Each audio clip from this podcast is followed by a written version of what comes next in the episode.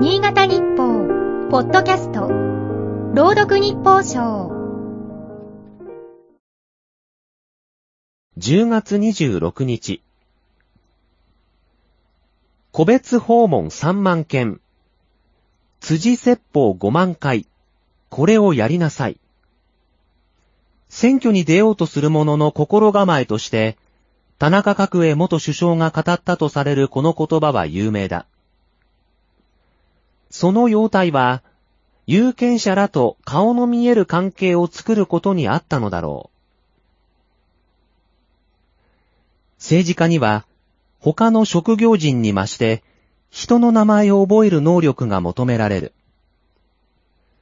田中元首相は、同僚議員や官僚はもとより、選挙区の人々に至るまで、ものすごい数の顔と名前を記憶していたという。そうしたエピソードに触れるにつけ、政治家の資質の一つは、人の名前を覚える記憶力だと思っていた。ところが、この人にとってはさほど重要ではないらしい。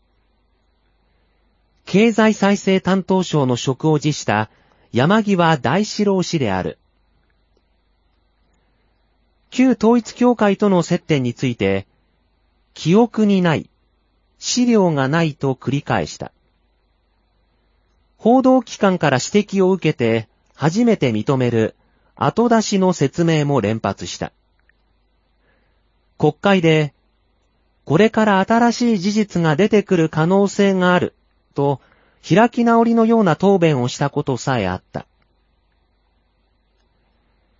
教団トップと一緒の写真に収まったことも、当初は、覚えておらず事務所に資料がないと話していた。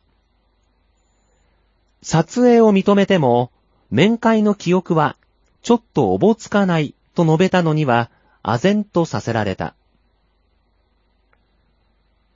説明責任を果たしたとは到底言えず、首相による事実上の更迭は遅きに失した。政治家が説明責任を果たすのは当然のことだが、他の閣僚らはどうだろう？都合が悪くなると、記憶にないと弁明するなら、政治家の資質としていかがなものかと言いたくなる。今日の日報賞は FM 長岡佐野守が朗読しました。